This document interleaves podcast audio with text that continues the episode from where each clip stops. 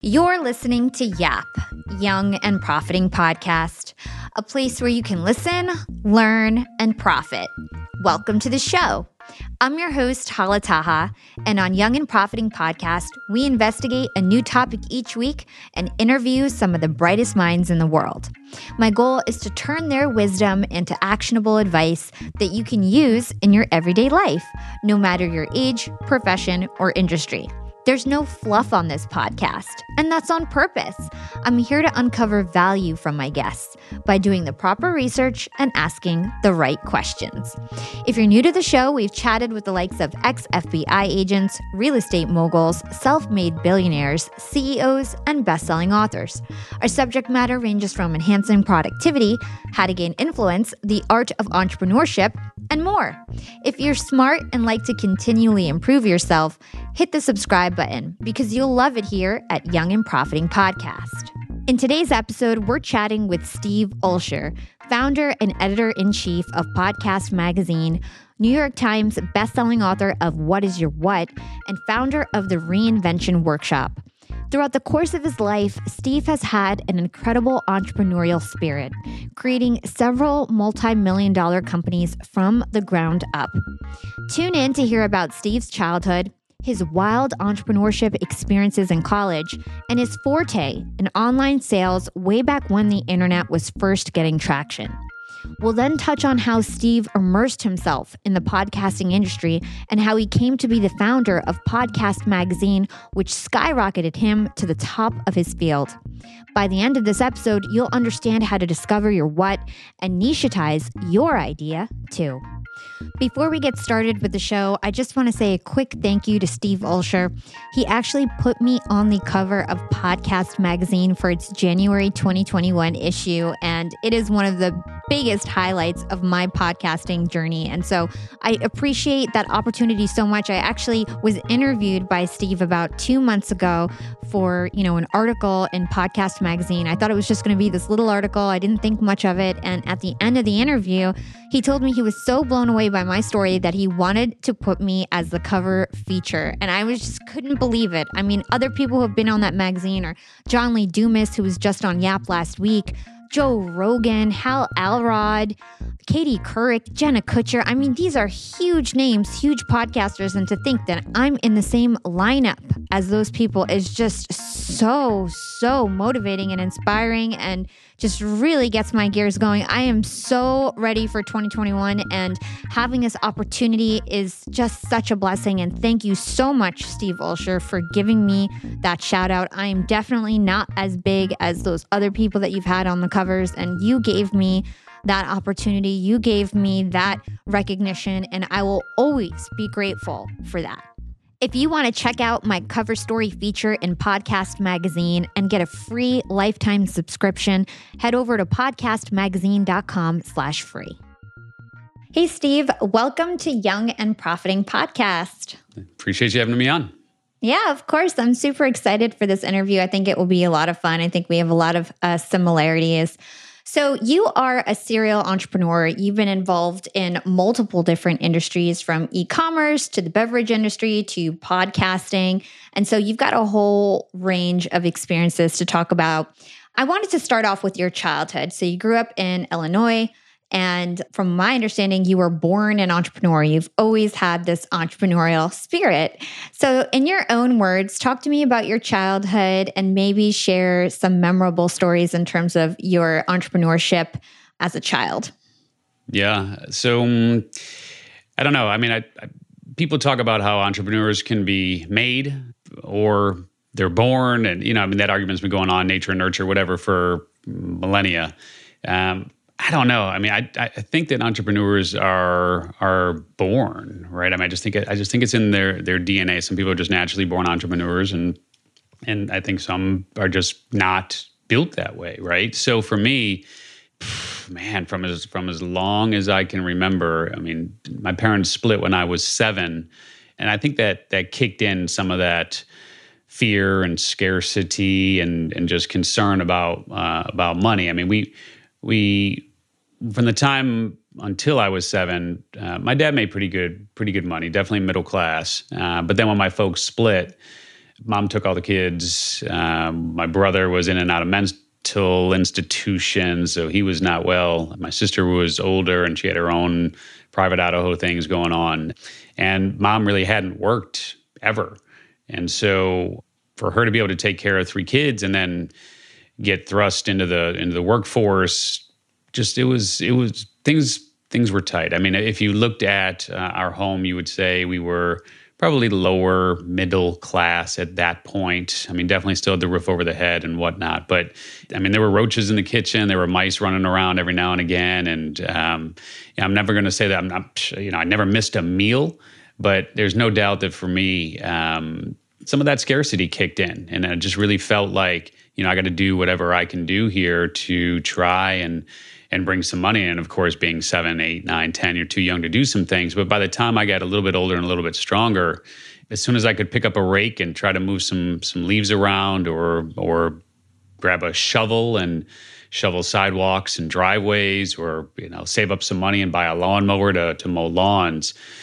I've just I've really just always been wired to to try to rub a couple of dimes together and uh, and make a quarter, right? So. Yeah, as, far back as I can remember, it's not that I've been obsessed with making money so much as I think I've just been obsessed with not wanting to live in any sort of, of, of fear around money. And interestingly, that really hasn't gone away. You know, I mean, we still draw those lines in the sand, and it's just like now that I have X number of dollars in the bank, it's just still one of those things where it's like, oof, you know, I, I feel like I need Y number of dollars in the bank. So it's really interesting how uh, that almost well not for everyone but for me anyway it, it really hasn't gone away. It's something i'm still trying to work on to this day. Yeah that's so interesting. I know your motivations have changed a lot over time and we'll get into that and, and some of the pivotal moments in your life.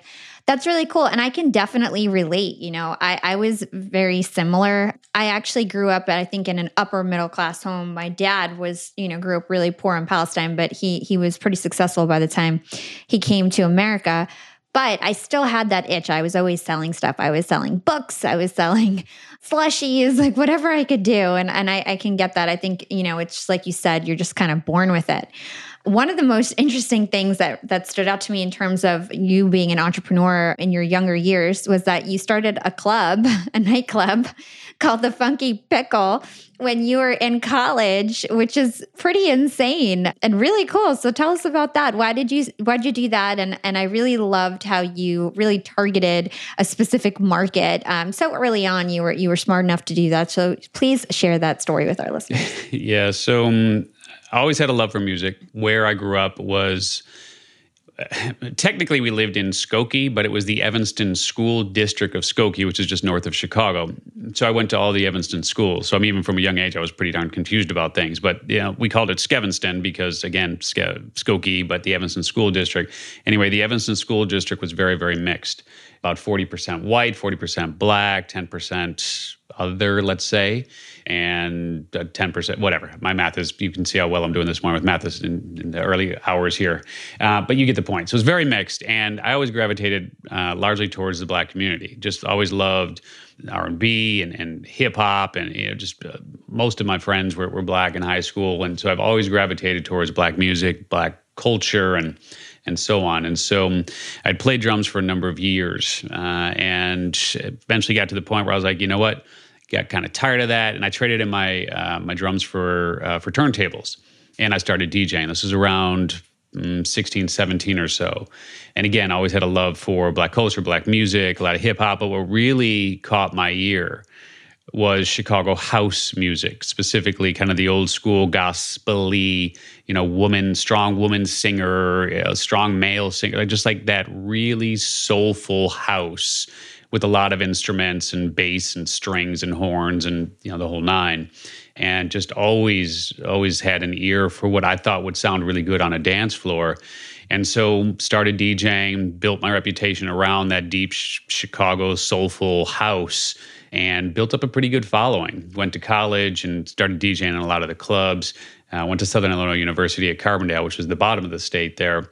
And uh, I went there because my guidance counselor had told me when I asked, I was like, you know, I don't want to go too far from home, but I don't want to be so close to home that I'm going to be coming back or living at home or something of that nature. And uh, the guidance counselor basically said, well, are you familiar with Southern Illinois University? And I was like, no, I've never heard of it. I don't, you know, not familiar with it at all.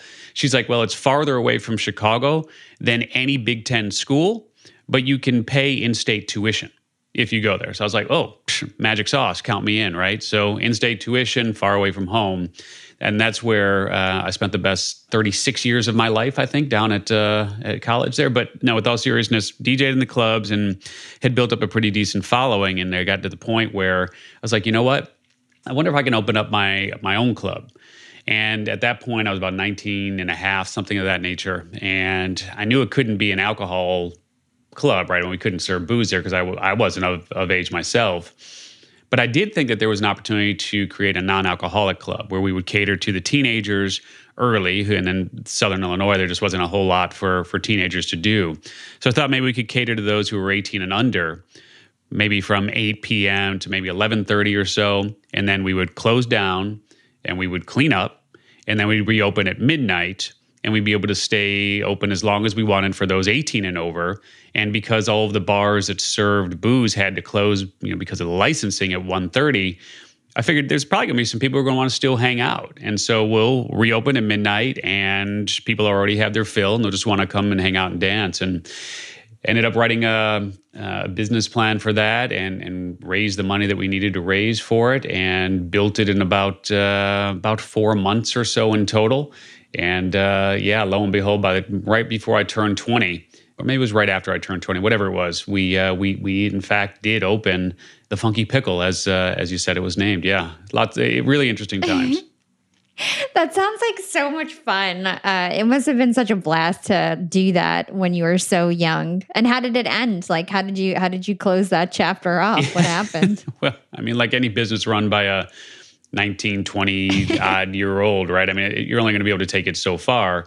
Uh, but the reality is, we did really well. I remember opening night, there was a. Um, it's going to be a little bit difficult to explain, but there was a there was a one way street that was a three lane road that all the cars would come down heading towards what was called the strip there on Carbondale. So our nightclub was on the was on the strip. And I remember opening night, we had built up such a buzz around this, I guess, you know, kind of those early marketing days and just trying to get the word out about what I'm doing. And we had built up such such a buzz that the crowd waiting to get in literally blocked traffic. So there was there was about a thousand people outside blocking all three lanes of traffic. The cops had to reroute people, and it was and it was really really crazy. Uh, and yeah, we had a really good run. You know, it was a cash business, and cash businesses can do pretty well for you in a lot of ways. And ultimately, I had uh, had a falling out with uh, the investor who provided all the capital that we needed to to open, which uh, in hindsight was pretty minimal. We only, only invested 25 grand to get 50% of the club. But, you know, that's at the time, didn't have the 25 grand. That's what he invested. And over time, we had a falling out, and, uh, and he and my manager ran with it, and I, and I walked away. Cool. Well, it's interesting. You know what? All those experiences probably helped you later in life, like just learning how to manage a club, promoting the club. It probably helped you a lot later on. Um, so let's talk about later on. You started an e commerce business. It was called Liquor by Wire, I believe, and you launched it on CompuServe's Electronic Mall back in 1993. So most of my listeners probably were born around that time. and uh not to like just poking some fun. But anyway they were a lot of people don't even know what compuserve's electronic mall is. I barely know what that is. So if you can explain to us like what was the internet like back then and how did you get the idea to launch a liquor store online and how did it go? Yeah, so my grandfather started foremost liquor stores in Chicago back in the in the 40s, and so the the liquor business was a part of my family. And actually, uh, when my parents split, that was the work that my mom went and did as she went to go work for my grandfather. And so we had uh, a number of stores throughout a number of, of different states. We actually uh, franchised the stores. So my grandfather had started Foremost Liquor Stores and began uh, franchising out those locations to other other people, other states, et cetera. So after the nightclub, when I went back to Chicago, my mom asked me to come and try to help out with with the business a bit. And there was a very small piece of that foremost puzzle, which was called at the time foremost liquor by wire. And so, if you're familiar with FTD uh, and like how FTD works for uh, fl- flowers, right, and florists and so on, that's pretty much what we did in, in terms of if you were in California and let's say your uh, business associate closed a deal in New York, you'd call us and then we would arrange for a local retailer to deliver that bottle of champagne to that person in New York right? So um, over time, we, we ended up serving over 40 countries and whatnot. But when I first got there, it was just a, teeny tiny, tiny little piece. As a matter of fact, way back in the day, people used to call on a 1 800 number, right, to place orders. Like there wasn't even an opportunity to place orders online. So they would call an 800 number to, to place those orders. We would go days without the phone ringing at all, right? So if we got two or three orders uh, a week, that, that, that would be a busy week. And I, I just felt like there was a lot of potential there. And so I started focusing on that, and we launched a catalog to support that business in 1991. Around 1993, early in the year or so, you started to see, and this is just going to seem like a ridiculous concept to a lot of people, but you started to see these CD ROMs popping up in little boxes at the grocery stores and there would be a CD-ROM for America Online or a CD-ROM for Prodigy or a CD-ROM for CompuServe. And basically, you would take these CD-ROMs home and you would load them into your computer, and that would give you access to this online world that was either well, if you just think about the different continents, it was like all of these different continents, and you would be on one continent. Well, CompuServe was one of those, so to speak, continents that existed online. So it was a community, just a community unto itself with lots of rooms and lots of things to do, et cetera, et cetera. Well, one of the pieces that they had was their electronic mall. And so I looked at that and I said, you know what? It'd be kind of interesting if, if Liquor by Wire opened a store on CompuServe's electronic mall. And so back in the day, CompuServe was the real deal. I mean, that was where people were going. It was CompuServe and it was AOL. Those those ended up being the two biggest players. But there were millions of people using both of those platforms. So, sure enough, we opened a store, and sure enough, orders started to come in. And, and those were dial up days. And this is, again, going to be hard for a lot of people to, to wrap their arms around. But if we had a, a, a GIF or JPEG up of a bottle of wine, as an example, it could take up to like a minute or more for that whole GIF or picture, if you will, to load line by line by line by line of that bottle of wine. So, needless to say, people had to be incredibly patient to figure out what it is that they wanted. And just to make it even more complicated, if we got an order, it then came into us by fax. So we would then get the order by fax machine, and then we would have to process it and all the, the whole nine. So those are some very interesting early days and um, of course things evolved from there. But yeah, that was that was CompuServe, and for a long time, CompuServe did really really well, and then they shot themselves in the foot. Yeah, it's so interesting how things have evolved and how much things have changed. So you would think that you know you launched one of the first e-commerce sites for liquor. I think you even had the domain liquor.com. Why are you not a gazillionaire? liquor mogul. Why are you not Gary right? Vaynerchuk right now? What happened? Yeah, yeah, no, it's funny. I um, so I've known Gary for a long time. Uh, obviously, we ran in a lot of the same circles. Uh, after CompuServe, we we did launch a fully functional e-commerce site in '95. Ironically, the same year that Amazon launched a fully functional e-commerce site, um, and we were doing really well for the next few years. We did really well. Uh, we did buy the liquor.com domain and the bourbon.com domain for $7,500 back in 1998. And so the company became liquor.com at that point and we and we were doing well. But what ended up happening was we basically got blinded by the dot com light from the standpoint of around 1999 you started to see a lot of venture capital, a lot of money being poured into the world of the internet. And there were people who were literally getting millions of dollars just simply by sliding over a napkin and saying, here's my idea, right? And and they would get funding. And we're sitting there scratching our head going, geez, we've got a category killer domain. All of the quote unquote heavy lifting is done. We just need money to, to market this thing and scale it. And so we figured, okay, fine. If they can get venture capital, we can get venture capital. So we started going in that direction and made one of the worst entrepreneurial decisions, I think, ever in the history of entrepreneurship, which is as we began to talk to some of the folks who felt like they could help us and raise some money, they told us that we needed different management. They told us that we needed uh, the CEO who had experience in the gray hairs and the CFO and the CTO and you know the WTFs and like all these lettered saviors. And it's just kind of like, okay, if that's what you think we need, that's what we need. And at that point, I had been working with my mom. We had been working uh, solely on this after we sold off the Foremost pieces in 1994. And we bought in hook, line, and sinker. And sure enough, we did that. We signed away our management rights and brought in these people. And we had the S1 filed and we were ready to go public in March of 2000. And that's when the big bubble burst. And so um, we, we were literally a week away or so from going public, uh, and everything imploded. And so um, it was it was impossible to recover from from that. Um, and I I walked away from everything in August of 2000. So um, I ended up reclaiming the domain. There's another story there and whatnot, but um, it was it was certainly was never the same after that. Young and profiters, they may call me the podcast princess, but I'm also the LinkedIn queen. I've been a LinkedIn influencer for six years now, and I teach one of the most popular courses about LinkedIn. And I love to teach sales on LinkedIn because when it comes to B2B sales, LinkedIn has got that on lock. LinkedIn is where all the decision makers are hanging out. There are 180 million senior level decision makers on LinkedIn and 10 million C suite decision makers. These people are on LinkedIn and they're in the mode to buy.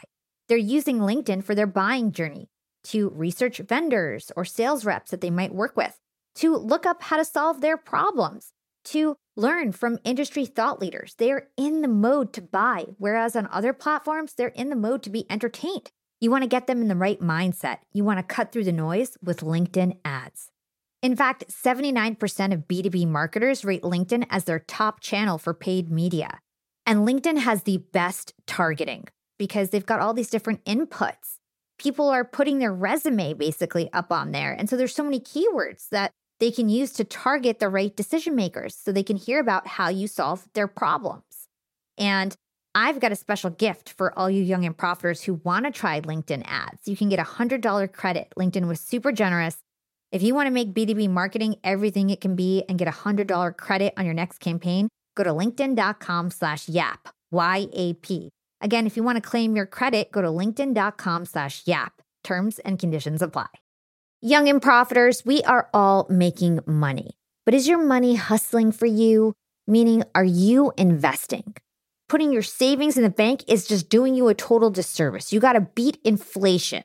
I've been investing heavily for years. I've got an E Trade account, I've got a Robinhood account, and it used to be such a pain to manage all of my accounts. I'd hop from platform to platform. I'd always forget my Fidelity password, and then I have to reset my password. I knew that needed to change because I need to keep track of all my stuff Everything got better once I started using Yahoo Finance, the sponsor of today's episode. You can securely link up all of your investment accounts in Yahoo Finance for one unified view of your wealth. They've got stock analyst ratings, they have independent research. I can customize charts and choose what metrics I want to display for all my stocks so I can make the best decisions. I can even dig into financial statements and balance sheets of the companies that I'm curious about. Whether you're a seasoned investor or looking for that extra guidance, Yahoo Finance gives you all the tools and data you need in one place. For comprehensive financial news and analysis, visit the brand behind every great investor, yahoofinance.com, the number one financial destination, yahoofinance.com. That's yahoofinance.com. Young and profiters, I'm about to be jet setting all over the world. I'm going to London, Cancun, New Orleans, and New York to speak I'm going to be up there with the bright lights and I want to be spiffy. I want to look fresh. And so I'm going on a big shopping spree. I got to get clothes, I got to get hair stuff, skincare stuff, makeup. But I'm not going to feel guilty about this shopping spree because Rakuten's Big Give Week is back. Rakuten is the shopping platform for savvy savers. From May 6th to May 13th, they're having their biggest cashback event of the year. I'm talking about 15% cashback at hundreds of stores with additional cashback bonuses. And they've got so many stores participating in their big give week. So when it comes to clothes, I'm looking at Splendid and Good American. And when it comes to beauty, they've got so many good stores participating. They've got Ulta, Fenty, Bobbi Brown, Blue Mercury, and all the products that we love. Now we can get cash back. It's like getting a discount on the stuff you're going to buy anyway. It's absolutely amazing. They even have travel brands, so that's going to be super convenient for me with all my upcoming trips. Expedia, hotels.com. You can get deals on everything from electronics to home goods to travel and beauty. Young and profiters, you're going to want to grab this limited time deal with both hands. You get high cashback rates for only eight days. So hurry. Membership is free. And when you sign up and shop today, you get an extra 10% cashback boost. That's an extra 10% cashback on top of the 15% cashback. You won't see higher cashback rates than these. Go to Rakuten.com or download the Rakuten app at R A K U T E N. Shoppers get it. Wow. So that's a long time. You spent at least seven years on that business. So that Nine probably years. hurt. Wow. So that probably hurt a lot. How did you overcome that failure and what did you pivot to after that? Yeah, it, it did. You know, so much of my identity uh, was really caught up in being kind of this liquor.com guy. And, and the interesting thing is, you know, to this day, I'm not a big drinker. Like I've never been a big drinker. I mean, as as we discussed, I actually opened a non-alcoholic club, right? So I've never been a, a huge drinker. I mean, I like an occasional beer or an occasional something, but it's not like I've got this fancy bar at home and I'm making all these crazy drinks and you know got these round sphere like ice cubes, you know, and all that stuff going on. But for whatever reason, my identity was really caught up in being that liquor.com guy, right? And so um, so it was hard. I mean, it was really hard.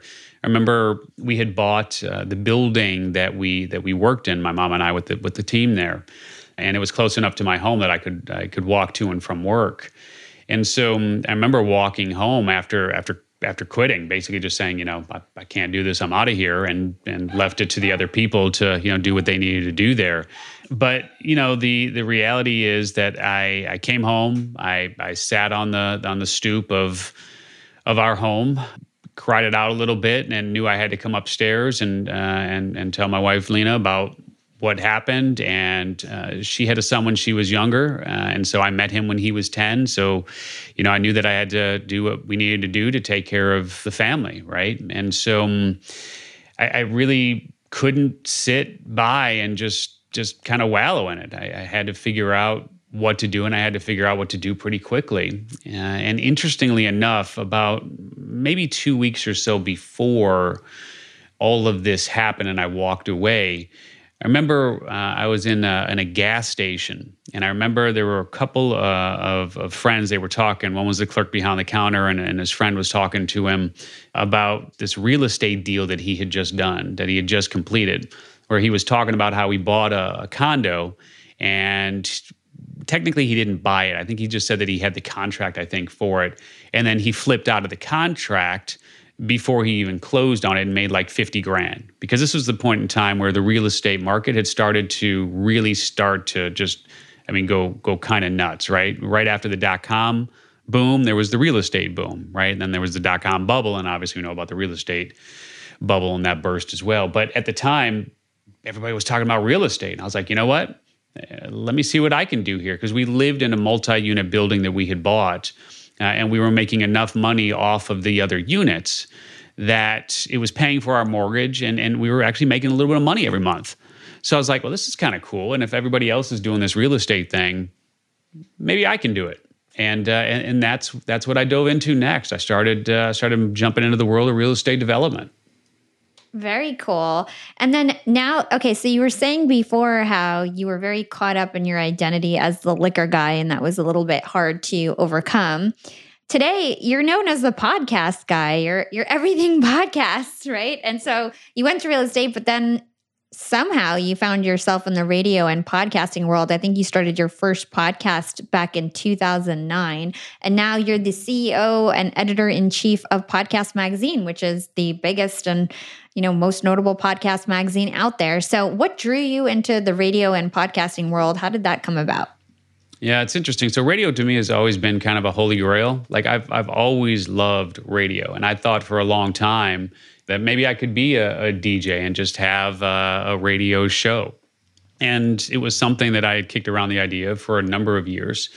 And life happens, you do other things, whatever, right? So you just just focus on what you what you can do in that moment and DJing it on the radio was just nothing that ever really presented itself as uh, as an opportunity. So so I did other things, but in the back of my mind, I'd always just felt like, yeah, you know, I would just really love the idea of doing something on radio. And I came across podcasting, as you said, in, in around 2009. I was like, well, this is super cool, right? It's basically like, mm, okay, I, I guess I could have my own radio station, so to speak. And so as I started looking around and it piqued my interest again, I, I bought brokered time. Uh, on a local radio station in Chicago. So I bought some broker time on an AM station, small AM station in Chicago and I was paying you know a fairly decent dollar for it, and and I just and I was sitting there thinking I was like, you know what?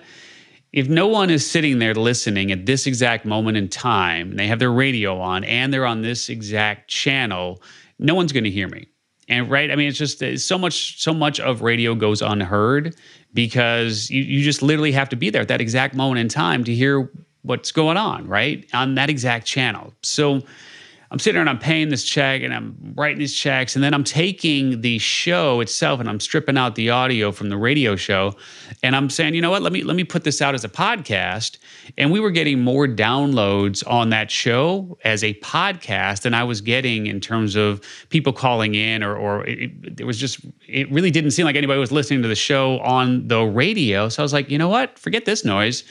I'm just going to go ahead and and and start doing this purely as a podcast. And so um, that's where I dipped my toe in the water and I was like, you know, this is this is really interesting because people can listen to you at almost any time, almost anywhere, and of course on their on their preferred device. And that just felt a lot better to me than just the the way that radio is structured in terms of just pushing things out at people versus podcasting where where the consumer is really pulling the information or education or, or whatever it is that they need and want in that particular moment.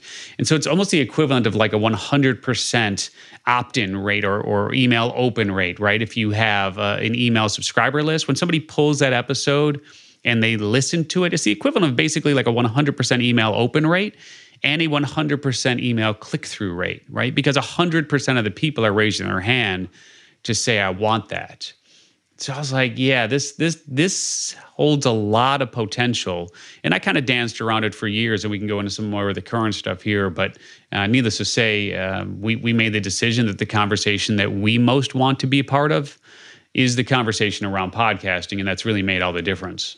Yeah. And so at that time, were there resources for podcasters available? Because 2009, a lot of the big people who are in podcasting now, like Jordan Harbinger, Lewis Howes, all these huge names, JLD, they started around that time too. A lot of these big names, for the most part, started around that time too. So, was there a lot of resources, or, or is this something that you kind of figured out on your own? Yeah, it was. It was definitely in the in the dark ages, right? And and if you think about it from a consumer standpoint, you had to go through a number of steps to actually listen to a podcast way back in those days. And I think part of the reason why you're seeing such tremendous growth in the medium is because technology has truly caught up to demand. But back in 2009, as a podcaster, there was a little bit of information out there in terms of what to do and how to release a show and that sort of thing. But as a podcast consumer, if you wanted to listen to a podcast episode, you'd have to find the file somewhere. You'd have to have a podcatcher to download the file. And then you'd have to transfer that file onto some sort of MP3 like player to be able to listen to it. So by the time you're all said and done, there was like a solid four steps to be able to listen to shows. And so that's why you know for a long time I think that the medium the medium struggled. And that's obviously changed quite a bit now, but back then if you weren't fully committed to to listening to an episode, you, you probably weren't going to do it, let alone finding episodes that you wanted to listen to. Yeah, it was much harder for everyone. I remember back then I was doing radio like shows. I was doing like webcasts. They were called like online radio shows, right? And we would record them then the video would go up on YouTube and, and and like a website, whatever the radio station website was. And podcastings were available, but nobody was really listening or doing them. I didn't know anybody who had a podcast at that time. So really cool that you started that early. Have you seen any advantages from your perspective of you starting off like as an early adopter? Like has that helped you in any way? So, so let me, in full transparency, let me say that we released our first set of episodes of Reinvention Radio as podcasts in 2009. I believe we did a couple in 2010, but then I stopped. So, um, had I stayed the course, and, and that's that's been a little bit of um, uh, I don't want to say a hindrance, but it's uh, a little bit of uh, I get I get more tired of things. I get tired of things long before others kind of get on the on the bus or the bandwagon of those same things, and I get tired of talking about things long before it typically hits the the mainstream. Like CompuServe is a perfect example. Just seeing everything that's going online, and then kind of moving in a different direction, right? Same thing with podcasting, seeing that really early, but then just kind of bailing from it and, and deciding, you know what, I'm just, I'm not going to do this on a consistent basis. Around 2015 is when I got back into it and then said, you know what, I'm, I'm going to create episodes on a more consistent basis. And I've been doing that pretty much ever since. Had I stayed the course, I think there would have been some significant advantages for sure. But unfortunately, uh, I saw the writing on the wall in terms of, hey, this has massive potential. And I didn't read my own notes and took a break from it. And by the time I got back into it in 2015, still fairly early in the scheme of things. But there were folks that had some some pretty good traction already, and it's always hard to play catch up. Yeah, totally. I wish that I had started just a couple years early. I started in 2018, but even I look back and I'm like, damn, I'm so glad that I at least started in 2018. Absolutely. Some yeah. people are starting and, this year. yeah, and don't get me wrong, I'm not I'm not suggesting by any stretch of the imagination that there isn't still a tremendous opportunity there. Just in terms of having that first mover advantage I shot myself in the foot and didn't give myself the benefit, the full benefit of that first mover advantage because I didn't remain consistent. I mean, even when you started, eh, and just running the numbers here, when we did our first New Media Summit in 2017, I remember I'd put up a slide that was saying, you know, something there was something around four or five hundred thousand podcasts at that point in 2017. So fast forward to today and now there's about a million seven something of that nature. But you know the reality is still only about 25% of the current podcasts that are available have more than 10 episodes and consistently release new content. So um, it's still very early if you think about it in terms of well just compare it to like a, a youtube as an example. And there's 23 million active youtube channels versus about roughly 400,000 active podcasts with, with more than 10 episodes. Yeah, I think if you're a podcaster, you definitely have to be in there for the long game. Some people just don't realize that the first year, you're not going to get a lot of downloads. You have to build it and really try and be consistent, like you said. So it's not just going to fall in your lap. so let's talk about Podcast Magazine. Why did you start Podcast Magazine? What is the like purpose behind it?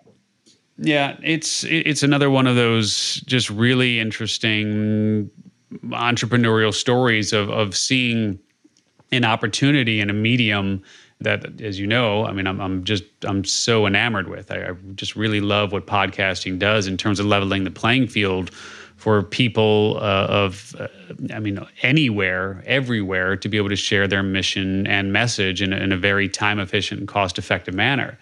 And so, um, October of 2019, I remember very clearly when the idea for the magazine hit me because I was at uh, I was at a conference uh, that was all about influencer marketing, and I remember the host of the conference had been talking about for some time releasing a magazine that was going to be focused on influencers. And and I remember thinking when I first heard about his idea, I remember thinking that's a that's a pretty smart idea. Sit down with influencers, create this magazine, release the magazine. The people that you're going to sit down with have big followings. They're going to want to share their feature. Hopefully, they'll share their feature right with with their tribe, and the magazine will get more subscribers, and it'll build up you know his reputation in that space, et cetera. So I was just thinking, well, it's a really smart idea, but he hadn't released it and hadn't released it and hadn't released it. And here I was at um, at his conference. It's Brendon Burchard, by the way. I don't know if you know Brendon or not, but uh, it was his event called his event called Influencer. And so I remember he had one sign at the conference where he was talking about you know coming soon, Influencer magazine. I was like, okay, well, you've been saying it's coming soon for a while. Hopefully you'll you'll go ahead and do it. And I went back to my seat, kind of hanging out, whatever. And then bam, it hit me, and I was like, why isn't there a magazine? Like, let's just say, why isn't there Rolling Stone as in terms of what Rolling Stone does for for music? Why isn't there a a magazine like that for the industry of podcasts? why isn't there a Wired or a Vanity Fair or you know a Sports Illustrated type magazine for their respective uh, industries for podcasts?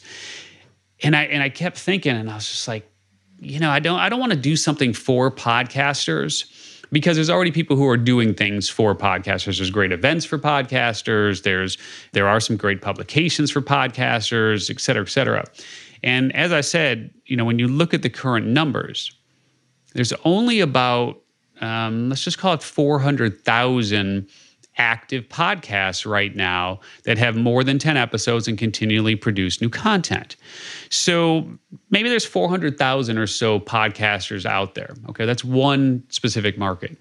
Current numbers right now is there's over 100 million people who listen to podcasts on a monthly basis, right? Those are today's numbers. Back then it was about 75 million. So I'm sitting here thinking, going, well, the total TAM is what they call it, total total available market is about 400,000 versus 75 million. That's a pretty easy answer right there. But the question is, is there going to be a, market for this? Will people actually want to read about the podcasters that they know and go deeper into their lives and deeper into the stories of, you know, just all the things that went through my mind in terms of what the magazine could be. And I figured, you know what? It's worth a gamble to find out because uh, as an entrepreneur well, the last thing that you want to do because entrepreneurs are full of ideas right? And some ideas are great and some need to fall by the wayside. This was one of those ideas that i sat there and i said you know what? If i don't do it i know someone else will. And if somebody else does i'm going to kick myself for not trying right and so, what do you do when you have an idea? What's the first thing that you do when you have an idea? What, what what's your next step when you have an idea? Google it.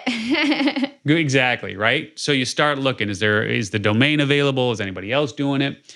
And I had found that there was a, a quote unquote podcast magazine that somebody had tried a number of years ago. Didn't look like it was doing anything. I figured, well, what are you going to call this thing if you do it? And I was like, well, you got to call it podcast magazine. I mean, what else would you call it, right? So started looking for that domain, podcastmagazine.com. Somebody had it, was sitting on it.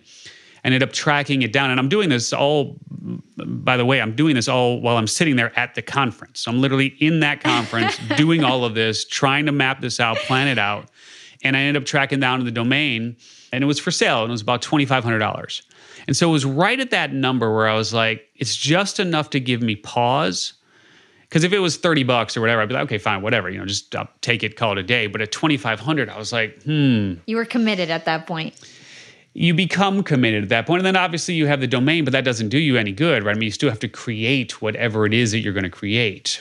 And so um, I'm trying to think, but it was, I think it was that same morning that Brendon had presented something about uh, one of his masterminds or inner circle programs. And I've worked with Brendon in the past and known him for years. And I was thinking, you know what, maybe I'll do something with him again and it was 25 grand for his mastermind. So I texted my uh, my operations manager, our president and COO, Kelly. She runs the whole business, and I texted her and I said, "You know what? I'm I'm I'm thinking about doing this. What do you think of the idea?" She's like, eh, "You know, seems like an interesting idea." And I was like, "Okay, well, I'm thinking about joining Brendon's mastermind." And she's like, "How much is it?" And I was like, 25 grand." And she said, well, "Why don't you put that money into Podcast Magazine and let's see what we can do with it?" I was like, "Oh." Well, that's an easy answer right there. And so we did it. You know, we bought the domain and started putting the team together. And literally, from the moment that I sat in that seat and got that idea to launch to releasing our first issue, uh, it was roughly 100 days. Wow. So cool that you just had this idea, you made it happen, and now it's like a reputable magazine that's in print. Is it mainly an online product, would you say? I know you also have a print magazine. Would you consider it an online product or more so a print magazine? And did you have any difficulty releasing like a physical product in such a digital world? Yeah, so it's interesting. And of course, a lot of the haters come out and the trolls, you know, magazine about podcasts, right? How hilarious is that? I mean, you know, you can imagine a lot of the comments that we that we got. But we knew it was going to be digital first.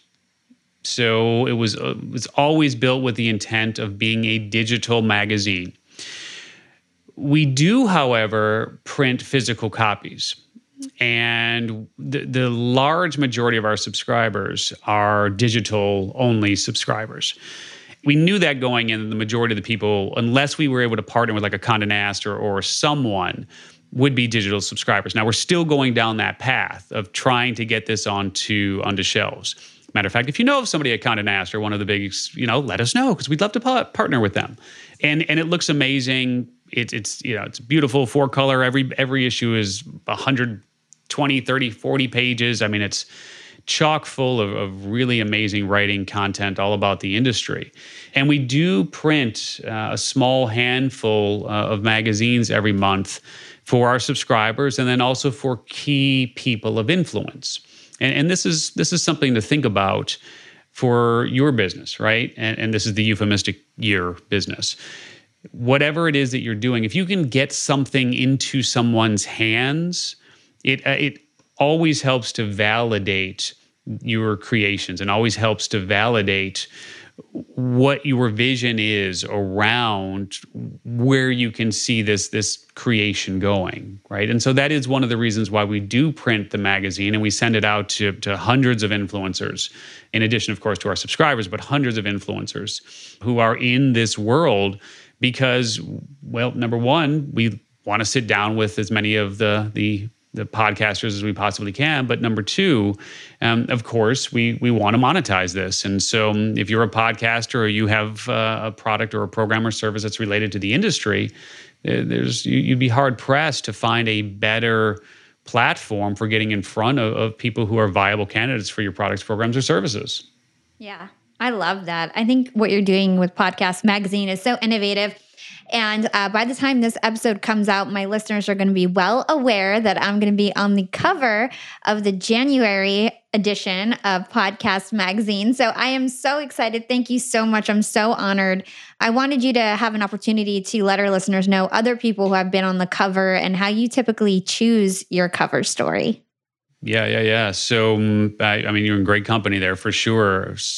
Boy, Katie Couric, Jenna Kutcher, Kim Komando, Dave Ramsey, Adam Carolla, uh, Jocko Willink, uh, and Hal Elrod. Yeah, I mean, we've, we've had just uh, some some amazing people for sure join us and, and sit down with us. And and one of the things that uh, that I'm really proud of is that everyone who is in the magazine, uh, we do actually sit down with them, and and it is one of the reasons why I felt like the magazine itself could be instrumental in helping to fuel our growth moving forward, right? Because again, a, couple of years ago, we made the decision that the conversation, and this is this is a this is something I encourage everybody to write down, which is this fundamental question, which is what conversation do I most want to be part of?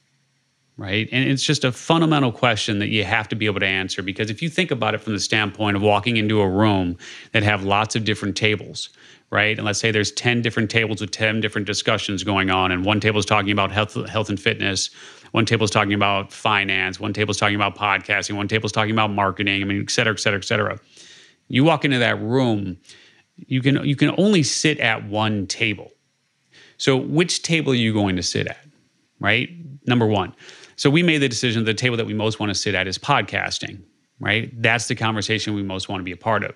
But what we became very clear on is that the bigger goal, the bigger objective is for you and your company to be a part of that conversation, even when you're not in the room.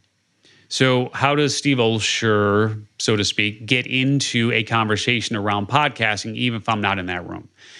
And, I, and, and it became very clear that it wasn't going to happen based on the merits of, of our shows alone. I mean, you know, our shows do okay, but we're not competing with Rogan, right? We're not competing with NPR. We're not competing with any Carolla. Not happening. So if we are committed to being a part of that conversation and having our name included in that conversation, the question then becomes how do you become the hub of the wheel? Right? If you think about a bicycle and all the spokes that connect to the center, the hub of the wheel, that's where your blue ocean of opportunity is, right? In terms of giving yourself the chance to really do something that attracts people from all different areas of your vertical and they want to be a part of what it is that you're doing. So, again, I knew that wasn't going to happen based on the merits of our of our podcast. And and and for a long time, I tried to get people like Adam Carolla or Dave Ramsey, et cetera, to come on to Reinvention Radio and join me as a guest. They wouldn't even open the emails, right? No word. No publicist, nothing. They have no interest. But as soon as we launched Podcast Magazine, it's really interesting how it, it just really began to open up all of those doors. And we began to, to put ourselves in all of those conversations about podcasting, even when we weren't present in the room for those conversations. So that's been the most interesting part about all of this is when people say, you know, there's no more opportunities here to do this or or that boat has sailed or whatever it is, sometimes you just got to take a step back and and really look at the industry that you most want to be a part of and, and try to create your own opportunity. And yeah, I mean, it's just been incredible to see the people that have stood up to say, we'll sit down with you for a feature. And and and a lot of people who frankly should be on the cover don't even make the cover. And they end up on the interior uh, of the magazine, which is great. We love sitting down with them and featuring them. But people, it's it's a very coveted spot in the industry right now for sure. Yeah. Well, I'm so hype. Honestly, I'm so excited to promote my cover feature. And, you know, you're so amazing. And I'm so thankful for you helping me out and giving me that exposure. And you're so smart. You're so smart. What you said about like entering the industry from a different vantage point. You saw an opportunity. There was no other podcast magazine. Now you are the podcast magazine guy, and your brand is affiliated with that. I'm sure your podcast has grown as a result of that and just having all that exposure. So, kudos to you. I feel like I did something similar with my uh, podcast marketing agency because you know, I'm able to make all this money, you know, having other clients and doing their podcast marketing, and then I can invest it back into my podcast. And I've seen a ton of growth since I started doing that. So I can definitely relate. Yeah, it's a super, super smart strategy. So I know that you wrote a best selling book. It's called What is Your What? Discovering the One Amazing Thing You Were Born to Do. So I wanted to kick this part of the interview off asking you, what is your what? You've done a million different things. What's the red thread that goes through all of them? So it's interesting, right? In in in author land, they say that you write the book that you most need. And so for me, trying to figure out why am I here? What is it that I'm naturally wired to excel at? What really does put fire in my soul? And and and you know what what am I going to be doing uh, from a how do I make a living standpoint, right? Like where where do all of those things intersect in terms of what I really love doing and find enjoyment doing, and what I'm good at, and and what can I really make money doing, right? So where where is that intersection for me? In terms of just leveraging uh, how I'm naturally wired to excel. And so for years, I struggled with that question. I think to this day, I still sort of struggle with that question. I mean, but the reality is, after having taken the Myers Briggs and the What Colors Your Parachutes and the Strength Finders and all of those things, you know, all of those modalities are great. But for me, they really just left me with more questions and answers. And so, around 2009 or so, around the same time that we launched uh, Reinvention Radio, and I began branding myself as America's reinvention expert because I had been reinventing my life in so many ways over so many years a lot of people were coming to me and saying, you know, hey, can can you teach me about this or can you teach me about that or this sort of thing. And so I started doing some of those types of workshops in terms of trying to help entrepreneurs and taking the experiences that I had and, and just helping other entrepreneurs avoid a lot of the trial and tribulation and brain damage that they have to endure by trying to figure all this stuff out on their own and so so i started teaching. And the more that i started teaching the more that the same questions began circulating around okay this is all well and good but what do i actually do? Right? Like i, I just don't understand what i should be doing given the skill sets that i have given the experiences that i have et cetera. And so as i began working with more and more people in that way it became clear that we we need to have a framework that's very simple for people to be able to use in order to hit the ground running and to really start figuring out how they can make money doing what it is that they're good at and what they really love to do. And this is how the what is your what framework came about which is it became very clear to me that there's really only three pieces of the puzzle that you have to solve for. And if you can solve for these three pieces, it, really will give you a, a I'm not going to say everything will fall into place, but it'll give you a nice jump start, if you will, towards getting to where it is that you want to go in in your life and your career. And so the the three elements of the what is your what framework are include number one your your core gift, and your gift reflects what's in your DNA, right? It, it reflects how you're naturally wired to excel, and, and so every one of us has a a core gift.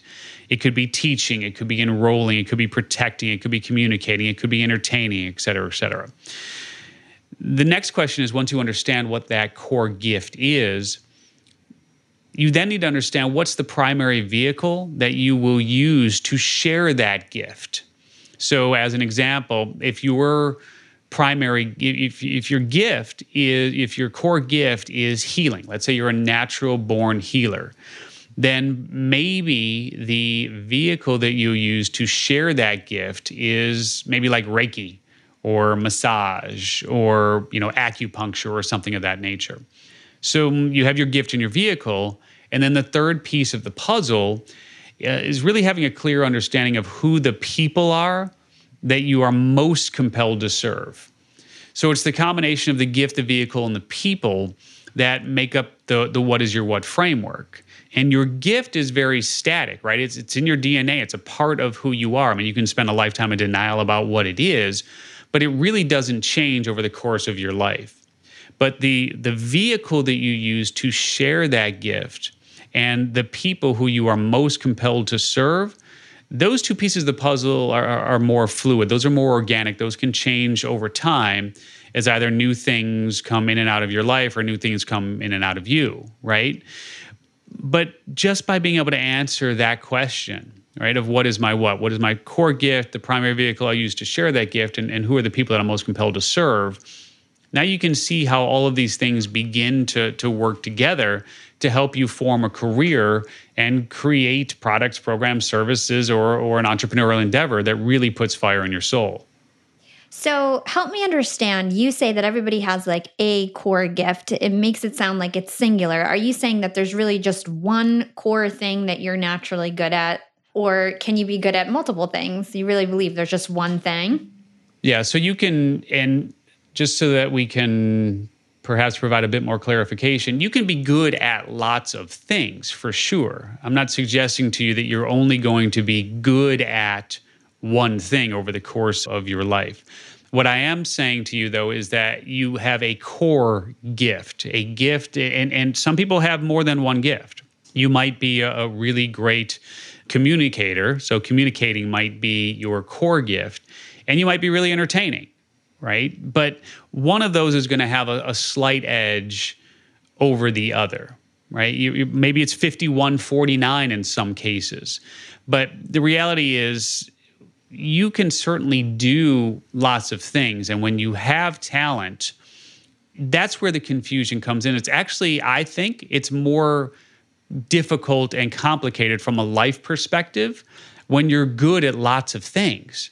Because that way you're like, oh, I could do this and I'd be good at it. And I can do this and I'd be good at it. And if you think about that sentence, the, the main word in that sentence is the word I.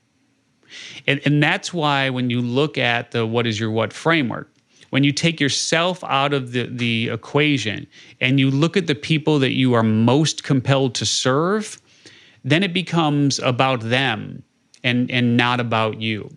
Now, you can choose who those people are, but ultimately you're going to be serving that specific subset of the population, which of course can expand over time. But for those who get so caught up in, well, I'm good at this and I'm good at that, I'm good at that, okay, great. So then who do you want to serve using the gifts that you have? And how, the vehicle, do you want to serve them? And you can, and, and you're much better off starting with one and expanding outwards than trying to do it the other way around. Yeah, that makes a lot of sense. How about if we don't know what our true inherent gifts are? You know, what if we don't know what our core talent is? How do we go about figuring that out? Is there any hacks that you can share with us? Um, w- without selling the book too much. I mean, because the, there is a specific exercise called the seven seeds of your soul, which will help people to figure out what that core gift is for them. I, I would say that one of the easiest things to do if you don't want to invest the time to go through uh, this process and, and, and really leverage the, the what is your what framework then one of the easiest things to do is just to start, well, kind of tough in this particular moment, but uh, you can certainly do a lot of this online and in other areas as well. But you want to go out and you just want to start putting your toe in the water in a lot of different worlds. Start volunteering, be an apprentice, join different groups and communities, listen to different conversations, read different things, watch different shows, watch documentaries, read books, etc. But yeah, I mean, it's it's definitely much easier when you understand all of the different dishes on the buffet that are available to you so that you can then begin selecting which one ostensibly would would I guess for lack of a better term become your favorite. Young and Profiters. As you may know, I launched my LinkedIn Secrets Masterclass a little bit over a year ago. It was my first course. And so far, I've generated well over $500,000. And the best part is, I didn't have to figure out how to set up my mastermind subscriptions, how to do abandoned cart targeting, and all of that tech geeky stuff. I just left that all to Shopify. Shopify is the global commerce platform that helps you sell at every stage of your business. And if you're in that I need to sell more with less stage, Shopify Magic is your AI superpowered sidekick ready to whip up captivating content that converts and it doesn't matter if you're selling digital products or vegan cosmetics. Shopify helps you sell anything, anywhere, from their all in one e commerce platform to their in person POS system. Stop those online window shoppers in their tracks and turn them into loyal customers with the internet's best converting checkout. I'm talking 36% better on average compared to the other options out there. It's no wonder Shopify powers 10% of all e commerce in the US including huge global brands like Allbirds and Thrive Cosmetics. It took me a day to set up my Shopify store. I set up chat, took two minutes, and I was done. One month from thinking of the idea to implementation, a year later, I've made half a million dollars on the idea. That's what it takes in 2024 just a good idea. And then utilizing a platform like Shopify that can help you make it a reality. There is no excuse these days. If you've got a good business idea and you think you'll be a good entrepreneur, you don't have to wait any longer. You don't have to be super techy, and you never have to worry about figuring it out on your own. Shopify's award winning help is there to support your success every step of the way. Sign up for a $1 per month trial period at shopify.com slash profiting. That's all lowercase. Go to shopify.com slash profiting now to grow your business no matter what stage you're in. Shopify.com slash profiting. Young and Profiters. Yap Media is growing so fast. I have 10 open roles just this month. In the past, it would take me so long to find hires. I have to go on all these different job sites. I have to create my own skills assessments. That's why I let Indeed do a lot of this heavy lifting for me. Indeed is the powerful hiring platform where I can attract, interview, and hire all in one place. Indeed has things like skills assessments, where when we have specific roles, we can find an assessment that matches that role and we can make sure they have the skills that we need. Then I can focus on culture fit. I can make sure they're scrappy enough and are obsessed with excellence and do all the things that we need to do for them to fit in at Yap. And Indeed streamlines hiring with powerful tools like Instant Match. An Instant Match basically matches you with candidates as soon as you put up a job post with people who are qualified right away. It's instant. And the best part is it gets better as you use it. So now when I use Indeed, especially when I'm hiring for similar roles, I get people right away where they know that I'm going to like the candidates because they can see what my preferences were in the past. It gets better as you use it. According to US Indeed data, the moment Indeed sponsors a job, over 80% of employers get candidates whose resumes are a perfect match for the position. It's like waving a magic wand that gets better as you use it. So I love using Indeed. We've found a lot of our A players on there. Join more than 3 million businesses worldwide who count on Indeed to hire their next superstar like we do at Yap Media. Start hiring now with a $75 sponsored job credit to upgrade your job post at indeed.com slash profiting. Offer is good for a limited time. Claim your $75 sponsored job credit at indeed.com slash profiting. Again, that's indeed.com slash profiting and support the show by saying you heard about it on Young and Profiting podcast. Again, it's indeed.com slash profiting to get your $75 credit. Terms and conditions apply. Need to hire? You need Indeed. Yeah. Well, is there any feelings that you should feel when you're doing something that's like your chosen path versus doing something that that goes against you know what you're naturally good at and what you're you, you say that your gift is in your dna so what feelings should we be feeling if we're doing the right things yeah and and what i believe to be true is that your what has chosen you and it's not that which you have chosen right? And so how do you know?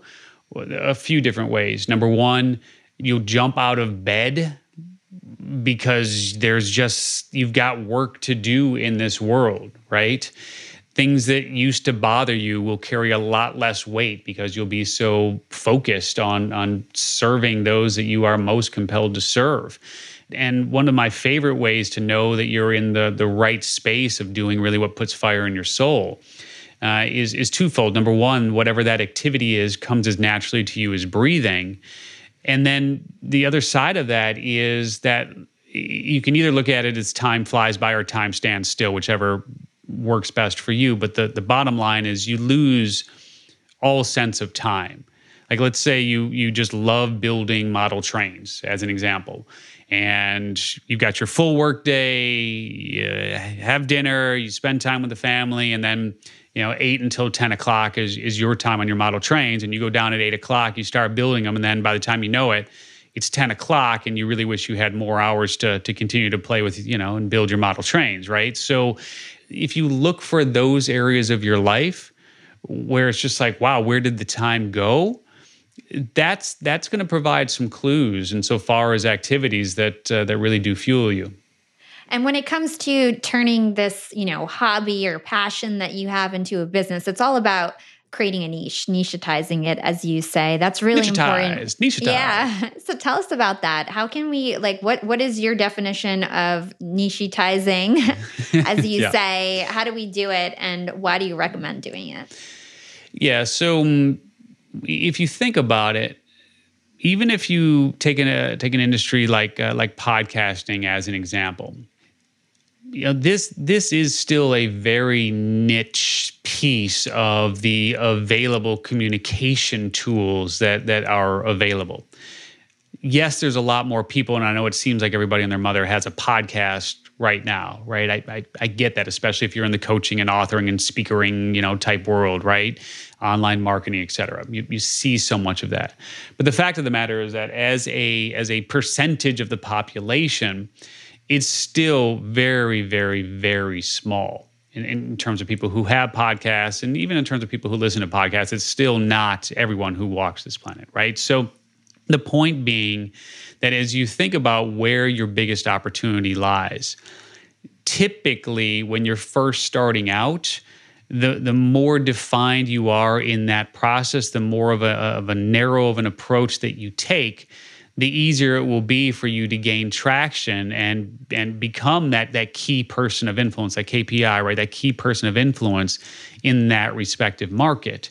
Like, let me give you an example. If you think about Deepak Chopra, who a lot of people know, and he's a you know spiritual guru and and does this and does that. Well, when he first started out as a quote unquote spiritual guru, and he was talking about meditation and and and just sitting there in silence with you know, your hands at your lap and closing your eyes and you know, I mean, back in the in the '70s when when he first really started coming onto the scene, that was a pretty small subset of the population who was amenable to this whole notion of of, of even just spirituality as a even at that point. That was a very niche market right? Meditation, spirituality, that whole thing. It was it was a lot of foreign concepts for a lot of people who just kind of sh- shook their head. I mean, me included. For a long time, I just kind of you know raised my nose at it, like, yeah, what, what are these idiots doing? You know, just being silly about it. But that was just because I was afraid of of the unknown, right? Just didn't understand it. So when you think about a guy like Deepak, today he can sell anything he wants. He could sell a cookbook. He could sell, you know, he could sell anything he wants, right? But back in the day, he was actually very focused on uh, on a on a specific niche market. People who were open to the idea of, in, of, of increasing their spiritual awareness and, and so on. It's a very niche market when he started. Now it doesn't feel that way, but you got to go back 40 plus years to see how that was him basically nichitizing and saying there is an opportunity here for me to focus on those that I am most compelled to serve, right? I mean, in this particular moment, and to be able to monetize my expertise against these people who now have an interest in what it is that I'm exposing them to. Yeah, Totally. I mean, I, I, think that's such a great story and such great advice. Before we got on, uh, before we started recording, we were chatting offline we were talking about Clubhouse. It's a new social media platform that you've been using, and it's a great way. I haven't used it yet, but a lot of my friends say that podcasters are on there and, and people are really starting to blow up on that platform. What can you say about like new vehicles in terms of reaching our audiences? What do you have to say about that? Yeah, so I mean, it is really interesting, and of course, you know, there's always going to be the app du jour, something new that's going to come along, and and it'll be hot for a little while, and then it'll disappear, and I mean, you can look at play like Blab, right, and, and Periscope, and, and some of those. And the reality is, it's it's tough to to create something that that becomes mainstream, right, and and has the ability to really move the needle for you as an individual, you as a business owner, et cetera. Clubhouse is just a, it's a very interesting opportunity, I believe, in this particular moment uh, for people to still get in uh, on pretty much the ground floor. I mean, I've been you know I've been preaching about podcasting for a long time, and those who who took me up on it back uh, when when I really started teaching about it in 2017.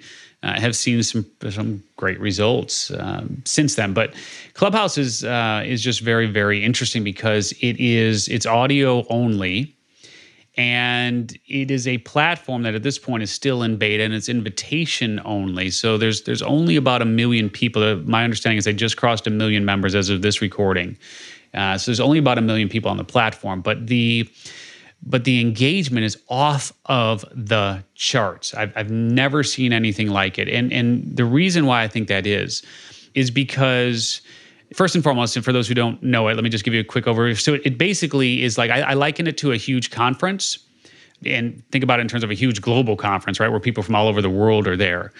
And within this conference, there are a ton of breakout rooms. And all of these breakout rooms have a particular discussion going on. And there's a moderator, someone who is leading that discussion. They can bring other people on stage as panelists to share their thoughts. And then, of course, there's the audience who has the opportunity to raise their hand and come up on stage, quote unquote, as well. And very interesting from the standpoint of no likes, no comments. So there's no trolling.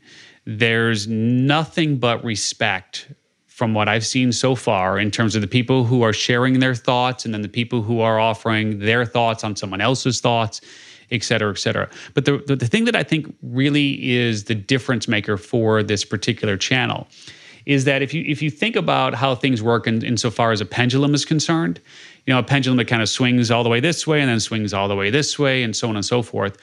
For a number of years now, especially as it relates to influencer marketing, the pendulum has really swung towards highly polished, highly produced content. And it's created this huge cavern for those who don't have the team to create that highly polished, highly produced content versus those who can, right? And so this cavern, this divide, has grown to the point where now it, it's just flat out insurmountable. And the people who had the benefit of all of that production value and so on and so forth have created a pretty good divide between the have nots and those who could not do what it is that those influencers were doing right? And so you saw that in terms of Facebook and in terms of Instagram and whatnot, insofar as building up their followings. But that pendulum is now swinging back. And I believe that is swinging back towards raw and real and authentic and unpolished, right? Like even this episode that we're recording right now, this will be edited and things will be added on the intro, on the outro, and, and so on and so forth. And it'll look great and sound great. And there will continue to be a place for this. But what is so interesting in my mind about, about Clubhouse is they're really removing that, that whole barrier to entry in terms of you just show up and you just talk. and whatever happens happens and nothing is recorded. So it's a combination of the pendulum swinging back towards unpolished and, and unproduced and raw and real as well as capitalizing on this whole movement of, of you know fomo right? The whole fear of missing out. Because nothing is recorded you have to be on at that particular moment in time in order to benefit from the content and the discussions that are being shared.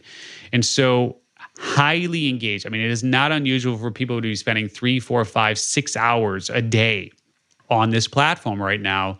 And what I will say is that I do believe that if you put in the work over the next six months on that platform, you'll be able to build a, significant following of people that will pay dividends for you for years to come. I, I all of the signs for me, having been an online entrepreneur for as long as I've been online and, and being in this space, it's not going to kill podcasting. Don't think about it. It's not killing podcasting at all. It'll be in complement to podcasting because podcasting is evergreen right podcasting is evergreen it lives on it will it will be available for people to pull when they want it so so don't don't get it twisted there's there's not going to kill podcasting but i just think it's opening up a whole other channel here which again if going back to the discussion around radio really feels to me again like it's giving the average person the ability to create a real time radio station, if you will. And that's pretty interesting. So um, I'm, I'm real bullish on it. That's really cool. Um, thank you so much for that breakdown. A lot of my friends have been talking about Clubhouse. I've been invited. Now I have to definitely put it on my 2021 goals to start getting active on Clubhouse. Although for a creator, it, it does get quite overwhelming thinking about all the different platforms. Um, but I think being strategic, not spreading yourself too thin, and really focusing on the the platforms that could give you the most opportunity right now, like Clubhouse, LinkedIn, all those kind of platforms that still have a lot of organic growth. Uh, very cool. So I loved this conversation. Thank you so much, Steve. The last question I ask all my guests is What is your secret to profiting in life? Yeah, and I love that question. Um, so um, I would say, first and foremost, just you, you got to be really clear on what you want versus what it is that you need. And what I know to be true is that far too many people will go through life focused on what it is that they believe that they want. And that focus on what it is that they believe that they want, as opposed to having true clarity on what it is that they actually need, will will continue to impact them in a way where they're where they're never truly present and they're, always looking at what is potentially available to them for them and outside of their existing arena of, of, of life, if you will. And so it's it becomes challenging, right? When when you're so focused on what it is that you think that you want that you forget to really just pause, take the time to look at what you have and be grateful for what it is that you have, but also to find true fulfillment in, in what it is that you have. And so the easiest example I can use and share with you here is the, the, the, biggest difference between having what you want and, and what it is that you need is like somebody who lives in, let's say, a, a two bedroom apartment and they're paying you know four thousand dollars a month or whatever it is if you're in Manhattan or wherever it's a lot more than that, right? But whatever it is for that. But what you actually need and could very well be happy in is is a studio apartment right? And it's the car that you're paying for that you don't need. It's this, it's all these things that you think that you want. And ultimately, at the end of the day, all of that adds, uh, let's just say it adds up to $7,000 a month in terms of what your nut is, your expenses, et cetera, et cetera. When in fact, what you need could reflect nut perhaps of, of maybe just two grand a month taking public transportation instead of owning a car and all of these things. And and that $5,000 difference is ultimately what keeps people living in in that perpetual state of having to hustle, having to scramble, having to do more than they actually need to do. And so that fundamental question of just having clarity around what it is that you want versus what it is that you actually need can help dramatically in, in pretty much all of those areas. Yeah, I'm sure that if we do more of you know, if we have a better understanding of that, we'll be a lot happier because we won't be, you know, spinning our wheels and spending our whole life just working and working and working. So I definitely agree there. And where can our listeners go to learn more about you and everything that you do? Yeah, well, um, wow. I mean, we've been talking a lot about Podcast Magazine and uh, and all the fun stuff that's going on there. We've been talking about what is your what. Should we uh, should we share a couple of those links? Yeah, of course. I'll put them in my show notes. Yeah. All right. So let's um, let's give away a free lifetime subscription then to Podcast Magazine. So we'd love to have you join us there for the for that ride. Uh, podcastmagazine.com forward slash free uh, is the backdoor link to grab a free lifetime subscription. And then if you want to grab a free copy of the entire New York Times bestseller, What is Your What? Real easy. Just go to whatisyourwhat.com and we give away the entire book for free. Awesome. Thank you so much for your generosity, Steve. It was such a pleasure speaking with you. You too. Thanks. Thanks for listening to Young and Profiting Podcast. I hope you enjoyed this episode with Steve Olsher. My favorite part of the show was hearing about how different the internet was back then, and it really opened my eyes to see how fast things can evolve. You've got to keep a pulse on new trends if you want to get the first advantage. And Steve did that with everything from the internet to podcasting. And that's why Clubhouse, the new iPhone app, is so exciting. It's unbelievably engaging, and I've really been having a ton of fun on there. And I'm planning on putting a lot of my energy in the coming months on that platform. If you're on Clubhouse, follow me at Halataha. And if you're on Clubhouse, that means you've got an iPhone. Why not leave Young and Profiting a five star review for entertaining you today? It's a free and effective way to support the show. And if you want to hear more content around entrepreneurship and get super motivated, go check out episode number 60 Surviving Entrepreneurship with Evan Carmichael next. Evan is a serial entrepreneur, speaker, author, and extremely popular YouTuber who sold his first biotech company at the young age of 19. He has a mission to help 1 billion entrepreneurs in his life and aims to solve what he believes to be the world's biggest problem untapped human potential. Here's a clip from number 60. I recommend you go check out that episode next. If every day you're watching a video or listening to a podcast or reading a book from somebody who's done a lot more than you, mm-hmm. you may not notice a shift in yourself day to day. But if you did that every day, and you look back three months, six months, a year later, like, man, I've grown so much. You can't help. Like if you're, this is episode 60 mm-hmm. of, of Hala Show. If you go back and you watch every episode, like if you take the next 60 days and start from zero and just go, you'll be a different person in 60 days. Yeah, totally. Because you got, you got Hala in your ear, giving you confidence, boosting you up, making you feel amazing, right? And, and we need that because, you know, Hala might be a cheerleader for you in your life, but you probably don't have a lot of cheerleaders in your life right now. Mm-hmm. And so, even though Hala may not know you, you can still learn from her, you can still get her wisdom, and you can still apply it to make a meaningful change in your life. As usual, I'm going to be shouting out Apple Podcast reviews at the end of the show because it is the number one way to thank me as a host and to thank our hardworking Young and Profiting team. The first review is from Seabass informative, entertaining, and full of value in all caps. I love everything about this show. Hala really knows how to structure things so that every episode provides massive value. It's no wonder why this show is a success. Keep rockin' Hala. The next one is from Raw Vegan Rita. I can't go on living without this podcast. If I had to choose one podcast to listen to for the rest of my life, it would be this one. You can tell Hala's spends a lot of time researching her amazing guests like Seth Godin and takes such care in crafting questions, keeping the listener in mind. Thank you for bringing such wisdom to the podcasting world. Thank you both so much for your awesome reviews. I love reading them and shouting out our loyal listeners. And if you're out there listening and you found value in today's show, please also take a few minutes to write us a review on Apple Podcasts or wherever you listen to your podcasts. And I also love seeing posts on Yap on LinkedIn or Instagram. If you're listening on Spotify, you can share the podcast straight to your Instagram story. Don't forget to tag me at Yap with Hala so I can repost. Or just take a screenshot of your podcast Yap and share it to your story and tag me at Yap with Hala. I'll always repost and support those who support us. You can find me on Instagram at Yap with Hala or LinkedIn. Just search for my name. It's Hala Taha. And now I'm on Clubhouse. My username is Hala Taha. Big thanks to the app team as always. You guys rock. This is Hala signing off.